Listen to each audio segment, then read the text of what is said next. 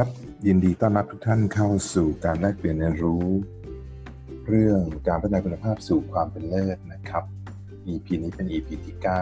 9ตั้งชื่อ EP นี้ว่างานได้ผลคนเป็นสุข จริงๆก็เป็นเรื่องที่ต่อเนื่องจาก EP ที่แล้วนะครับ EP ที่แล้วเป็นคนสำราญงานสำเร็จ EP ที่แล้วเน้นที่ตัวคนนะครับทำยังไงให้มีคนมีความสุขในการทำงานแต่ EP นี้จะเน้นที่ตัวงานนะครับ เน้นที่ตัวงานแต่ก็ต้องต่อเนื่องไปที่ความสุขของคนด้วยนะครับงั้นสิ่งที่จะพูดในวันนี้ก็คือ เรื่องเกี่ยวกับ performance dialog นะครับ ตามปกติเนี่ยทุกองค์กรนะครับมีการประเมินผลการปฏิบัติงานของคนในองค์กรนะครับแต่เข้าใจว่าส่วนใหญ่เวลาประเมินก็จะประเมินจากกระดาษเนาะจากรายงานหรือไม่ก็จาก Excel ที่ส่งมา เป็นตัวเลขเป็น KPI ต่างๆ แต่สิ่งที่ทำแบบนั้นเนี่ยเข้าใจว่าทำให้เกิดปัญหาต่างๆ ในองค์กรมากมายนะครับ เท่าที่เคยมีประสบการณ์มา มีองค์กรน้อยมากที่ทำเรื่องเกี่ยวข้องกับ performance dialog คำว่า dialog คืออะไร dialog dialog ไม่ใช่ conversation แต่ dialog ประกอบไปด้วยการ conversation หรือการสนทนาาษาไทยแปลคำนี้ได้ในหลายรูปแบบด้วยกันนะครับ แต่คำที่ค่อนข้างฮิตนะครับ ก็เรียกว่าสุนทรียสนทนา การสนทนาแบบมีสุนทรี แล้วนำเรื่องนี้มาใช้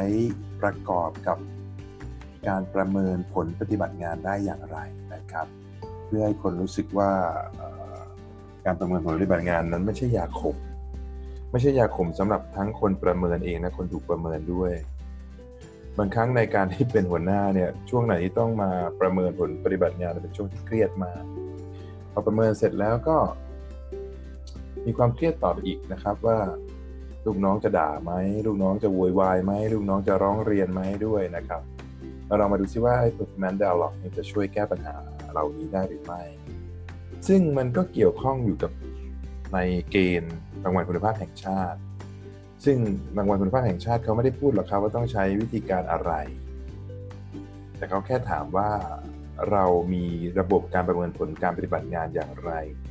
ที่กระตุ้นให้คนของเราเนี่ยอยากทำงานและก็มีความผูกพันเราลองมาดูวิธีนี้กันนะครับ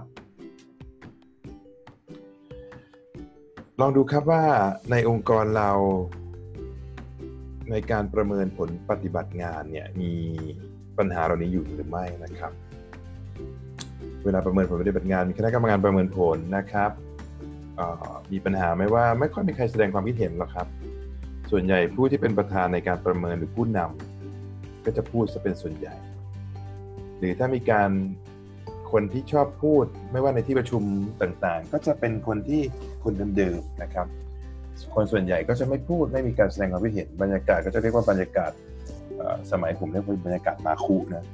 ถ้าพูดถึงมาคุนี่คงรู้รุ่นนะครับ บรรยากาศรุ่นไหนทีนี้อีกส่วนหนึ่งมีปัญหาไหมครับว่า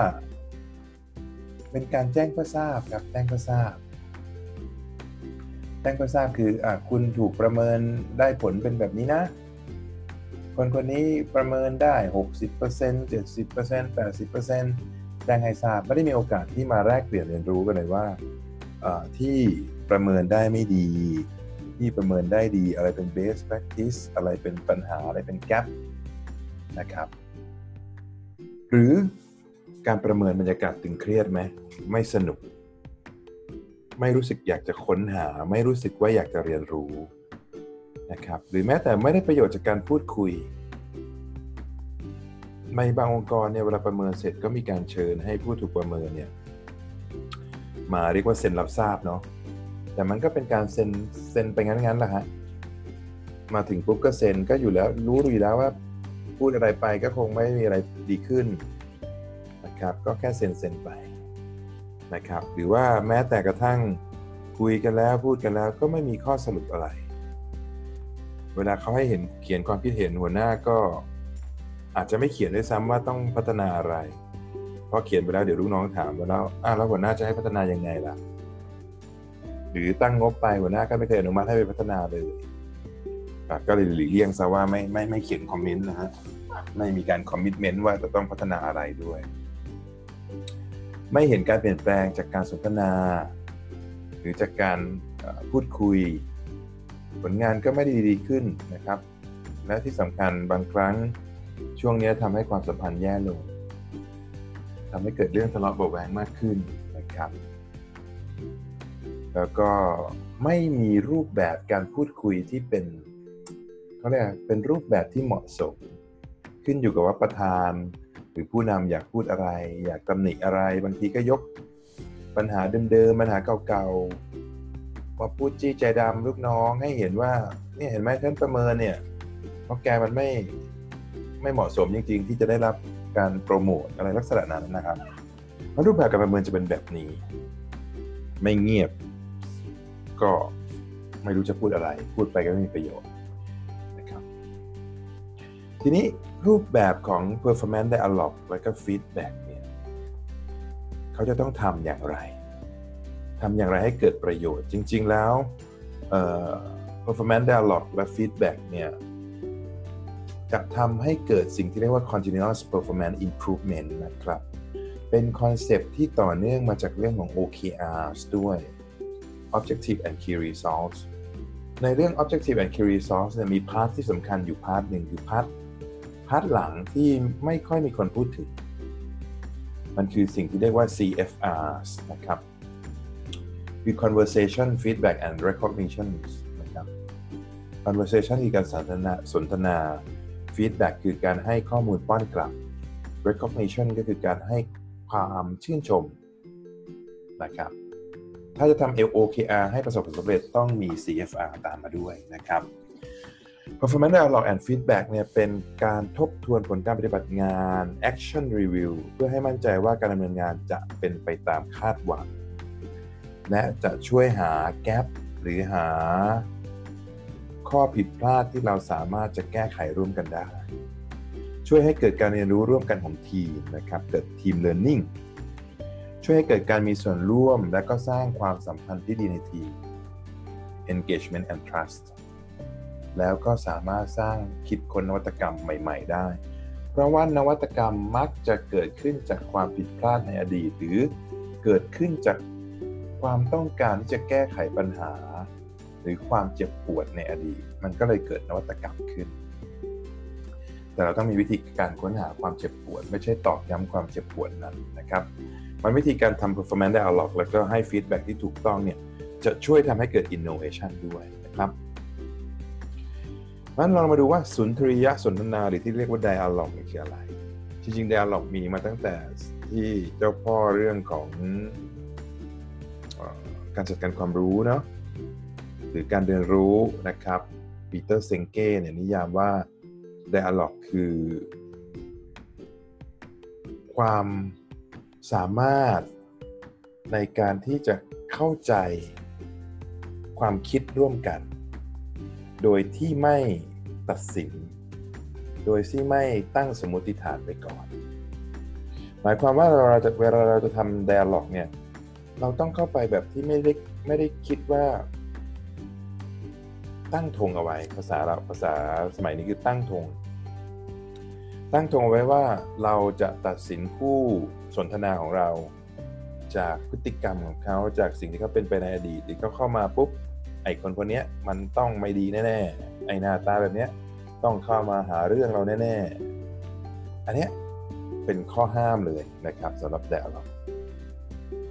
มัน dialog เป็นการสร้างบริบท พื่อสร้างความเข้าใจซึ่งกันและกัน ไม่มีการตัดสินแล้วก็ที่สำคัญคือไม่มีใครเหนือกว่า ต้องวางตำแหน่งเอาไว้ เวลาเราพูดกับคนที่อยู่ข้างหน้าเนี่ยอย่ามาคิดว่าฉันคือหัวหน้า คุณคือลูกน้อง แต่เราคือมนุษย์ด้วยกัน เราคือมนุษย์ที่พร้อมที่จะเข้าใจซึ่งกันและกัน ถ้าคุณคิดว่าคนที่นั่งอยู่ต่อหน้าคุณคือลูกน้องเนี่ย เมื่อนั้นคุณก็เริ่มตัดสินเขาแล้วแหละว่าเขาด้อยกว่า ฉันมีอำนาจเหนือกว่านะครับ แล้วการทำ dialog เนี่ย เป็นการสร้างวัฒนธรรมที่เรียกว่า วัฒนธรรมแห่งความไว้วางใจ และความโปร่งใส ผู้นำหลายท่านมักจะพูดถึงเรื่องของความโปร่งใส ความไว้วางใจ การมีคุณธรรมจริยธรรมแต่ วิธีการพูดวิธีการสนทนาไม่ได้ทำให้เกิดวัฒนธรรมวัฒนธรรมเหล่านั้นเลยนะครับ เพราะฉะนั้นการฝึก dialog หรือการฝึกสนทรียสนทนาเนี่ยเป็นสิ่งที่ทำให้เกิดบรรยากาศแห่งความไว้วางใจทำให้เกิดบรรยากาศแห่งความโปร่งใสทำให้เกิดบรรยากาศแห่งความเชื่อใจกันนะครับมัน วิธีของ dialog นำมาใช้กับการทบทวนผลงานได้ด้วย ที่เราเรียกว่า performance dialog นะครับก็จะเป็นกระบวนการสำคัญที่หัวหน้าใช้ในการสื่อสารกับลูกน้องและทีมงานจริงๆ อยากไม่ไม่อยากให้เรียกว่าลูกน้องเนาะอยากให้เรียกว่าผู้ร่วมงานผู้ร่วมงานนะครับนั้นเป็นการสนทนากับผู้ร่วมงานและทีมงาน สนทนาอะไรครับ สนทนาว่าอะไรคือสิ่งที่องค์กรคาดหวังจากพวกเขา สิ่งที่เขาทำได้ดีหรือไม่ดีเนี่ยบางบางครั้งเกิดขึ้นจากเขาไม่รู้ว่าองค์กรหรือหัวหน้าคาดหวังอะไรจากเขา เพราะฉะนั้นการทำไดอะล็อกหรือการทำสุนทรียสนทนาคือ การบอกพวกเขาว่าเขาถูกคาดหวังอะไร ถัดไปคือแล้วแนวการ ทำงานที่มีประสิทธิภาพของเขาคืออะไร และที่สำคัญการทำไดอะล็อกต้องสนใจความรู้สึกด้วย ไม่ใช่สนใจแค่ผลงานต้องสนใจความรู้สึกนะครับ ความรู้สึกอะไรครับ ความรู้สึกที่เขารู้สึกว่า เขาอาจจะไม่พร้อมในการทำงานเขาอาจจะมีปัญหาทางบ้าน เขาอาจจะมีความเจ็บป่วยทางกายทางใจอยู่ นะครับ ถ้าเราจะพูดถึงสิ่งที่ต้องทำให้เขาปรับปรุงเนี่ย เราต้องมีวิธีการ ไม่ใช่บอกว่า เฮ้ย อยู่ทำอันนี้ไม่ดี ไปแก้ไขซะนะครับ หรือแม้แต่จากการพูดพูดถึงการยกย่องชมเชยนะครับ อะไรที่เขาทำได้ดีแล้ว อะไรที่เขาทำแล้วทำให้เกิดผลที่ดีต่อองค์กร เราก็ต้องสื่อสารเรื่องนั้นด้วยนะครับ เพราะไม่งั้นเขาไม่รู้ว่าสิ่งที่เขาทำมาดีหรือเปล่า การทำ performance dialog ก็ยังทำให้หัวหน้าเนี่ยสามารถเข้าใจความคาดหวังของพนักงาน ที่มีต่อองค์กรเมื่อกี้ทำให้พนักงานเข้าใจว่าองค์กรคาดหวังอะไร ถัดไปก็หัวหน้าต้องรู้ว่าพนักงานคาดหวังอะไรจากองค์กรด้วย พนักงานอยากให้องค์กรหรือหัวหน้า หรือผู้บังคับบัญชา สนับสนุนอะไร ช่วยอะไรทำให้เข้าใจอะไรให้มากขึ้นได้ไหมหัวหน้าช่วยอธิบาย เรื่องนี้ให้ได้มากขึ้นได้ไหมหัวหน้าช่วยอธิบายทิศทางขององค์กรได้ไหมหัวหน้าช่วยบอกได้ไหมว่า องค์กรจะไปยังไงต่อในภาวะวิกฤตโควิด หัวหน้าช่วยบอกได้ไหมว่าอีกสองอาทิตย์ข้างหน้าเราต้องเตรียมตัวอย่างไร และ performance dialog จะทำให้เกิด พนักงานรู้รู้สึกว่าตัวเองมีคุณค่าต่อองค์กรครับ รู้สึกว่าตัวเองมีคุณค่า รู้สึกว่าตัวเองมีพลังในการทำงาน และที่สำคัญคือส่งผลต่อความผูกพันขององค์กร จริงๆ ไม่น่าเชื่อนะครับ แค่หัวหน้า เดินไปทักทายพูดคุย วันนี้เป็นไงบ้าง วันนี้เหนื่อยไหม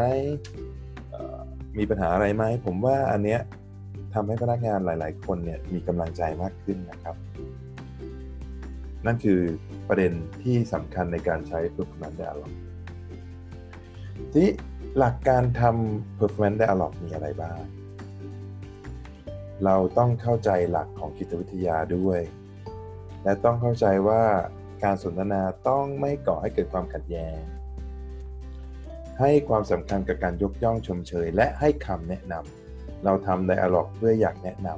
ำแนะนำเพื่อให้เขาสามารถเรียนรู้และเพิ่มประสิทธิภาพในการทำงานได้ เขาบอกว่าในการทำไดอะล็อกมันมีสัดส่วนในการพูดคุย อันนี้ก็จะเป็นเชิงตัวเลขนิดนึงนะครับอาอาจจะยังไม่ต้องซีเรียสกับตรงนี้มากนะเขาบอกว่าเปอร์เซ็นต์ในการพูดคุยเนี่ยเวลาเราพูดคุย อยากให้พูดคุย เปอร์เซ็นต์ที่มากที่สุดคือพูดถึงความสัมพันธ์ และก็ความเข้าใจ สมมุติว่าร้อยเปอร์เซ็นต์ของการพูดคุยเนี่ยหกสิบเปอร์เซ็นต์ให้เน้นไปที่เรื่องของความสัมพันธ์ กับเพื่อนกับผู้ร่วมงานกับหัวหน้า รวมถึงพยายามทำความเข้าใจเขา 60%นะครับส่วน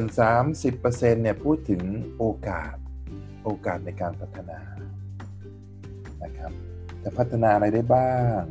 จะปรับปรุงอะไรได้บ้าง ไม่ใช่อยู่ๆปุ๊บ เจอหน้าปุ๊บโอ้คุณต้องปรับปรุงนู่นนู่นนู่นนู่นนี่นี่นี่นี่เวลา 80%พูดถึงว่ายูต้องปรับปรุงอะไร ไม่เคยถามสักอย่างเลยว่า เป็นยังไงมีปัญหาอะไรไหมพยายามทำความเข้าใจเขามันใช้เวลาเพียง 30%ครับในการที่พูดถึงโอกาสในการพัฒนา และอีก 10%พูดถึง แผนปฏิบัติงานเลย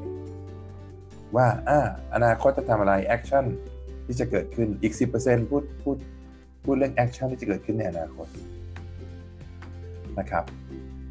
และสัดส่วนของการพูดคุยเนี้ยก็จะวนประกลับไปกลับมาได้ ไม่ใช่ว่าต้องเรียงตามลำดับนะครับว่าอยู่ๆเริ่มต้นก็ความสัมพันธ์เลยไม่จำเป็นนะไม่จำเป็น แต่หมายความว่าในช่วงของร้อยเปอร์เซ็นต์หรือ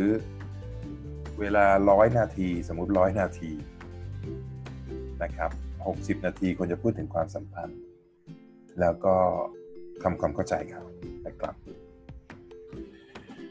ในรูปแบบการทำ performance management หรือการบริหารจัดการผลงานเนี่ยในอดีตทำอะไร ในอดีตส่วนใหญ่องค์กรชอบควบคุม มีกลไกการควบคุม ควบคุมโดยใช้อะไรฮะการขึ้นเงินเดือน การให้ค่าตอบแทน การให้โบนัส ก็คือทำดีให้รางวัลทำไม่ดีให้แท้นะครับอันนี้อันนี้มันไม่ใช่โคดไม่ใช่ไม่ใช่การสร้างความสัมพันธ์ของมนุษย์เนาะมีรางวัลให้ถ้าทำดี ถ้าทำไม่ดีลงโทษนะครับ นั่นคือการบริหารจัดการในแง่ของการบริหารจัดการผลงานหรือ performance management ในอดีต ทำไมในอดีตบริษัทหรือองค์กรชอบใช้การควบคุมเป็นหลัก ในอดีตองค์กรใช้การควบคุมเป็นหลัก เพราะว่าองค์กรกลัวครับ องค์กรประเภทนี้คือองค์กรที่มีความกลัว กลัวอะไรครับ กลัวว่าบุคลากรหรือพนักงานของตัวเองจะเอาเปรียบ กลัวว่าบุคลากรและพนักงานของตัวเองจะเขาเรียกอะไรนะ กินเงินเดือน กินเงินเดือนไปฟรีๆแต่ให้ผลไม่ดี ไม่คุ้มค่าใช้จ่าย ไม่คุ้มเงินเดือนนะครับนึกออกไหมฮะพยายามเคี่ยวเข็นนะเคี่ยวเข็นเพราะว่า โอ้ยให้เงินเดือนตั้งเท่านี้คุณคงจะให้ผลงานมากกว่านี้นะเพราะองค์กรประเภทนี้ตั้งอยู่บนฐานของความกลัวครับ กลัวว่าองค์กรจะเสียเปรียบพนักงาน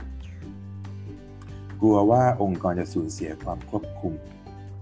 กลัวว่าพนักงานจะเหลือ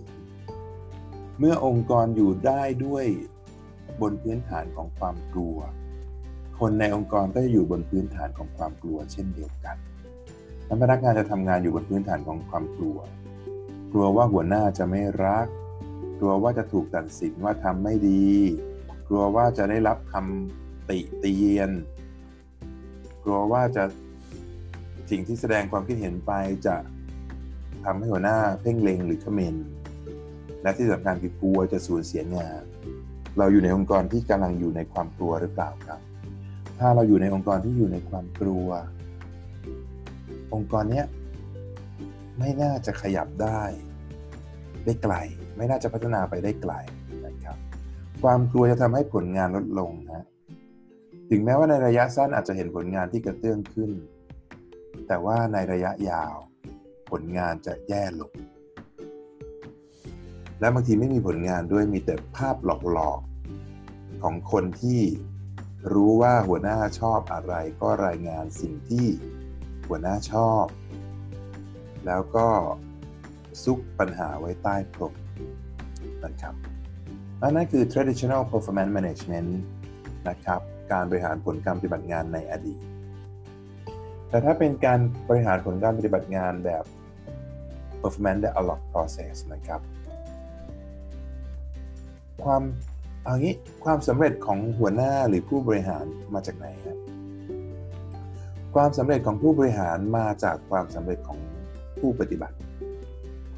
หน้าที่ของผู้บริหารคือทำให้ผู้ปฏิบัติทำงานได้สำเร็จ ไม่ใช่ผู้บริหารลงไปทำงานเอง เมื่อผู้บริหาร มอบหมายหรือ empower แล้ว ทีมงานหรือลูกทีมทำงานได้สำเร็จ นั่นคือความสำเร็จของผู้นำแต่ผู้นำรู้สึกว่าผู้นำบางท่านนะรู้สึกว่าพอลูกน้องสำเร็จโอ้ลูกน้องเก่งโอ้ลูกน้องเก่งเดี๋ยว คนอื่นจะไม่เห็นหัว คนอื่นจะรู้สึกว่าหัวหน้าไม่ทำอะไร เพราะฉะนั้นหัวหน้าต้องเข้าไปควบคุมนะครับ ซึ่งตอนนี้ผมดูซีรีส์เกาหลีอยู่เรื่องหนึ่งเรื่อง ก็บลินก็บลินนะครับตัวเอกเนี่ยเป็นเป็นแม่ทัพนะครับในอดีตเป็นแม่ทัพ ซึ่งรบเก่งมาก รบที่ไหนก็ชนะ รบที่ไหนก็ชนะ จนกระทั่งกษัตริย์คิงไม่พอใจหวาดระแวง เพราะว่าประชาชนรู้สึกว่า คนนี้เก่งมาก ๆ เลย พูดถึงแต่คนนี้พูดถึงความเก่งจักราดคนนี้จนในที่สุดคนนี้โดน ข้อหากบฏแล้วก็ ลงโทษประหารชีวิตซะมันกษัตริย์ในเรื่องนี้จริง ๆ แล้วไม่เข้าใจบทบาทนะครับว่าผู้นำจริง ๆ แล้วก็คือการที่ชี้แนะ การที่เอื้อให้ลูกน้องสามารถทำงานได้สำเร็จเพราะการทบทวนผลงานด้วยสุนทรียสนทนา จะทำให้ผู้นำสามารถทำงานอย่างใกล้ชิดกับพนักงานแต่ละคน เข้าใจพนักงานแต่ละคน พูดคุยกับพนักงานแต่ละคนได้อย่าง เขาเรียกมีความเป็นมนุษย์ เมื่อพูดคุยอย่างมีความเป็นมนุษย์ก็สามารถวิเคราะห์ปัญหาที่แท้จริงได้ แก้ปัญหาร่วมกันได้ แล้วก็ทำให้ผลงานโดยรวมขององค์กรดีขึ้นได้โดยง่ายนะครับ และก็จริงๆแล้วการใช้ performance dialog เนี่ย มันไม่ได้ดูแค่ตัวเลขนะ มันไม่ได้ดูแค่ spreadsheet หรือ Excel อย่าง มันจะดูถึง process ด้วย process ที่ได้มาชื่อตัวเลขหรือผลลัพธ์อันนั้นเนี่ยมันมาได้ยังไง คนบางคนเนี่ยมีกระบวนการที่ดีนะครับ แต่ว่าผลลัพธ์อาจจะยังไม่ดีในปีนี้หรือในรอบนี้ แต่เขามีกระบวนการคิดที่ดี มีความพยายามที่ดี หรือแม้แต่เขาตั้งเป้าไว้สูงมาก สูงกว่าคนที่ได้ผลลัพธ์ที่ดีมันการที่เขาตั้งเป้าสูงหมายความว่าอะไรครับ การที่จะสำเร็จก็อาจจะเป็นไปได้ยาก แต่ความสำเร็จของเขาอาจจะส่งผลถึงความสำเร็จต่อองค์กรได้ดีกว่า คนที่ตั้งเป้าต่ำๆก็ได้ เพราะฉะนั้นในการทำ performance performance dialog บางทีเราก็ต้องตั้งเป้าหมายร่วมกันนะครับ การตั้งเป้าหมายร่วมกันเนี่ยเรามักจะรู้อยู่แล้วนะครับคำที่ในแง่ของ management ตั้งเป้าหมายต้อง smart คำว่า smart คืออะไร specific ชัดเจน measurable วัดได้ achievable คือสำเร็จได้ realistic คืออยู่บนพื้นฐานแห่งความจริงแล้วก็ time ก็คือกำหนดกรอบเวลานะครับเรื่องพวกนี้ใช้คำพูด take dialog นะฮะ ไม่ใช่ใช้เอกสารส่งไปส่งกลับนะครับ ควรจะพูดด้วยกัน เพราะว่าไม่งั้นลูกน้องไม่เข้าใจหรอกครับ ทีมงานไม่เข้าใจหรอกครับว่าเป้าหมายที่แท้จริงคืออะไร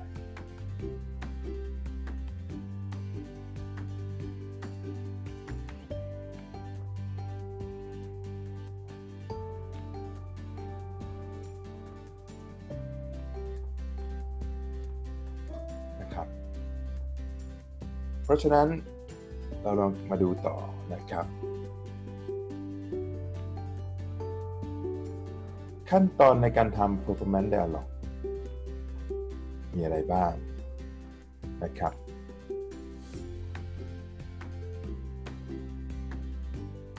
ขั้นตอนมีอะไรบ้าง เราจะใช้ขั้นตอนในการทำ performance dialog อยู่ 5 ขั้นตอน 5 ขั้นตอน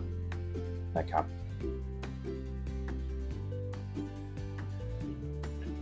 5 step performance conversation อันที่หนึ่งคือสร้างสภาพแวดล้อมในการพูดคุย อันที่สองคือ เวลาพูดคุย พูดคุยถึง Impact ของสิ่งที่จะเกิดขึ้น อันที่สามฟังความคิดเห็นสะท้อนกลับของคู่สนทนา อันที่สี่เปิดโอกาสให้แสดงถึงสิ่งที่เป็นจุดแข็งและข้อกังวล อันที่ 5 จบด้วยการมีแผนงานด้วย นั้น5 step ของ performance conversation นะครับ พอ 5 step ของ performance conversation เสร็จ เขาบอกว่ามีอีก 5 C ของ effective performance dialogue 5 C 5 C มีอะไรบ้าง มีอะไรบ้าง candid ครับ candid ตรงไปตรงมา เวลาพูดต้องพูดแบบตรงไปตรงมาครับ ทุกคนที่เกี่ยวข้องจะต้องเปิดเผยและซื่อสัตย์ตลอดกระบวนการนะครับ หากมีคำถามไม่เข้าใจสงสัย อย่าปล่อย ให้ถาม ไม่ควรมีวาระซ่อนเลนในการพูดคุยนะครับ และนี่คือสิ่งสำคัญในการทำ performance dialogue ตรงไปตรงมา อย่ามีวาระซ่อนเลนผู้บริหารหลายคนชอบมีวาระซ่อนเลนในการพูดคุย เราจะจับได้ครับ เวลาพูดคุยแล้ว แหมหวานล้อมชักแม่น้ำทั้ง5เยอะแยะไปหมดแล้ว จริงๆ ตรงไปตรงมาเลยดีกว่าครับว่า ต้องการอะไร แต่คำว่าตรงไปตรงมาไม่ใช่หวานผ่าซากนะ แต่มันคือพูดให้ตรงประเด็น อย่าอ้อมไปอ้อมมาวนไปวนมา ฟังแล้วก็ไม่รู้เรื่อง อันที่สองเมื่อแคนดิดตรงไปตรงมาแล้ว สนทนาพูดคุยครับ พูดคุยต้องพูดคุยแบบธรรมชาติ พูดคุยแบบ เข้าอกเข้าใจ พูดคุยถึงงานและการความคาดหวัง พูดคุยถึงความรับผิดชอบของลูกทีมนะครับ นั่นคือสิ่งที่เราจะต้องพูดคุย ตรงไปตรงมาเสร็จปุ๊บ candid ปุ๊บ conversation ต้องพูดถึงว่างานที่เราคาดหวังต่อลูกน้อง หรือลูกทีมคืออะไร คุณภาพของงานที่เราต้องการคืออะไรนะครับ และสิ่งที่เขาต้องการให้เราส่งเสริมคืออะไร มันต้องเป็นความรับผิดชอบของทั้งสองฝ่าย ของทั้งลูกน้อง ของทั้งลูกทีมและของทั้งหัวหน้าทีมด้วยนะครับ candid conversation แล้วก็เคลียร์ครับ ต้องชัดเจน ชัดเจนครับ ชัดเจนว่าเหมือนที่พูดไปเมื่อกี้ว่า เราคาดหวังอะไรต่อเขาเขาคาดหวังอะไรต่อเรา อะไรคือสิ่งที่เราต้องการอะไรคือสิ่งที่เราไม่ต้องการ เอาให้ชัดนะครับ มีการเปรียบเทียบว่าสมมติบอกว่าเราต้องทำประตู เราต้องทำประตู เราเล่นฟุตบอลอยู่เราต้องทำประตู แต่เราไม่รู้ว่าประตูอยู่ไหน go go อยู่ไหน go go อยู่ไหน go อยู่ฝากนู้นหรือ go อยู่ฝากนี้เตะเข้าประตูตัวเองหรือเปล่านะครับ เพราะฉะนั้นเราต้องบอกให้ชัดว่าเฮ้ยไปข้างหน้า go อยู่นู่น ยิงประตูให้ได้นะครับ ยิงประตูให้ได้ เพราะฉะนั้นบอกให้ชัดว่า go คือเป้าหมายคืออะไร นั่นคือเคลียร์คัดชัดเจนนะครับอันที่ 1 candid อันที่ 2 conversation อันที่ 3 clear อันที่ 4 ต้อง constructive คือ เชิงบวก เชิงสร้างสรรค์ เวลาพูดคุยต้องเชิงบวก เชิงสร้างสรรค์ ชวนให้ทุกคนมองถึงการปรับปรุงผลงาน โดยไม่ตำหนิไม่ตำหนิไม่ตำหนินะครับ แนะนำแต่ไม่ตำหนิ มุ่งเน้นไปที่การปรับปรุง และมุ่งเน้นให้เขาคิดที่จะปรับปรุง เพราะฉะนั้นสร้างสรรค์ไม่ใช่ทำลาย ทำลายความมั่นใจทำลายความเชื่อมั่นทำลายความกระตือรือร้นพึงระวังให้ดี ผมเห็นผู้นำระดับสูงหลายคนนะครับ วิธีการพูดเนี่ยพูดเหมือนกับพูดแล้วไม่ไม่น่าฟัง ไม่ใช่ไม่น่าฟังด้วยด้วยคำพูดและน้ำเสียงนะแต่ไม่น่าฟังด้วยเจตนานะครับ ไม่น่าฟังด้วยพูดแล้วทำให้คนเสียกำลังใจ นะครับเพราะการทำ performance dialogue ต้อง constructive ถัดไปก็ต้อง continuous ด้วยการทำ performance dialogue ต้องทำอย่างต่อเนื่องทำเป็นประจำไม่ใช่อบรมมาฮิตขึ้นมาก็ทำปีหนึ่งทำ performance dialog อีกครั้งนะครับ เวลาบอกว่าปรับปรุงอยู่ตลอดเวลา อีกปีหนึ่งค่อยมาดูกันว่าคุณปรับปรุงไหมไม่ใช่ บางทีการทำ performance dialog อาจจะทำ รายอาทิตย์ รายเดือน รายไตรมาสหรือรายปี ต้องมีเป็นระยะระยะ มีคนบอกโอ้ถ้าทำอย่างนี้เขาจะกดดันไหม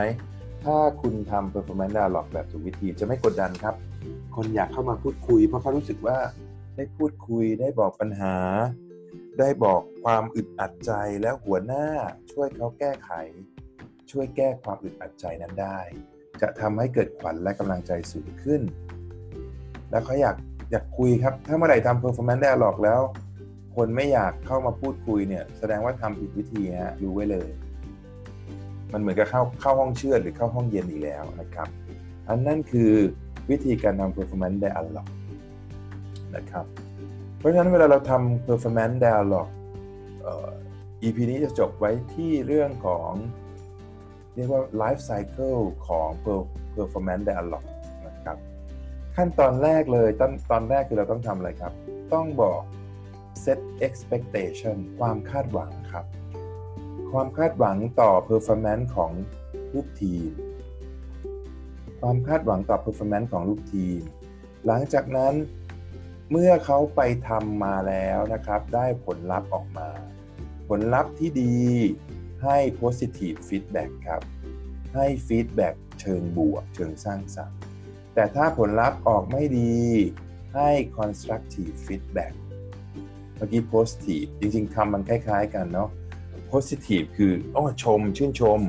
แต่ constructive คือให้คำแนะนำให้กำลังใจ เพื่อจะได้ให้ผลลัพธ์ดีขึ้นในรอบถัดไปผลลัพธ์ดีขึ้นในรอบถัด นะครับ ในขณะที่บอกผลลัพธ์ดีขึ้นในรอบถัดไป ก็จะมี 2 ส่วนที่ต้องทำคือทำโคชชิ่งด้วย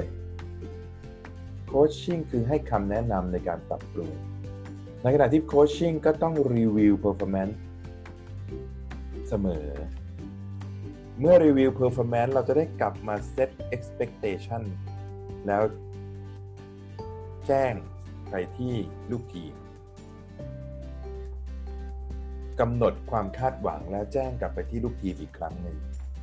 โคชชิ่งเขาแนะนำแล้วแจ้งกลับไปที่ลูกทีมอีกทีหนึ่งว่า คุณต้องพัฒนาอะไร เรามาช่วยกันพัฒนาเรื่องนี้ดีนะ เรามาช่วยกันปรับปรุงเรื่องนี้ดีไหม นี่คือ life cycle ของการทำ performance dialog หรือ life cycle ของ employee performance dialog นะครับสำหรับ EP นี้ก็จบไว้แค่นี้นะครับสำหรับ EP หน้าเราจะพูดถึงเรื่องอะไร เมื่อทำ performance dialog แล้ว ลองดูสิครับว่า employee หรือพนักงานหรือบุคลากรของเราหรือ workforce ของเรา จะเกิดความผูกพันหรือไม่ EP ที่ 10 จะพูดถึงผูกพันใส่ใจทุ่มเทให้องค์กร หรือ employee engagement สำหรับวันนี้จบไว้แค่นี้ครับ สวัสดีครับ ขอบคุณครับ